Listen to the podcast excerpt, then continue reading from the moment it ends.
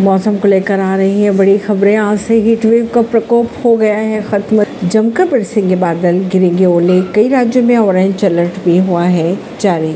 IMD की अगर माने तो समूचे भारत में आज लू का प्रकोप समाप्त हो चुका है। तापमान में कमी दर्ज की जा चुकी है। आसमान में बादल छाए रहने से लेकर कई राज्यों में ओलावृष्टि, आंधी और बारिश का अनुमान भी जताया गया है।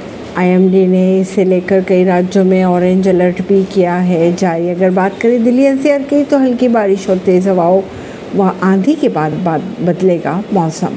पूरे भारत में आज से हीट वेव ख़त्म हो चुकी है, कम रिकॉर्ड होगा तापमान।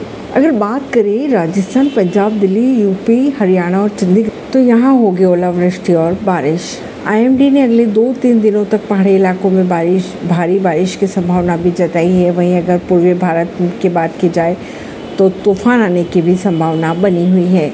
ऐसी खबरों को जानने के लिए जुड़े रहिए जनता सरिश्ता पॉडकास्ट से। प्रवीण नई दिल्ली से।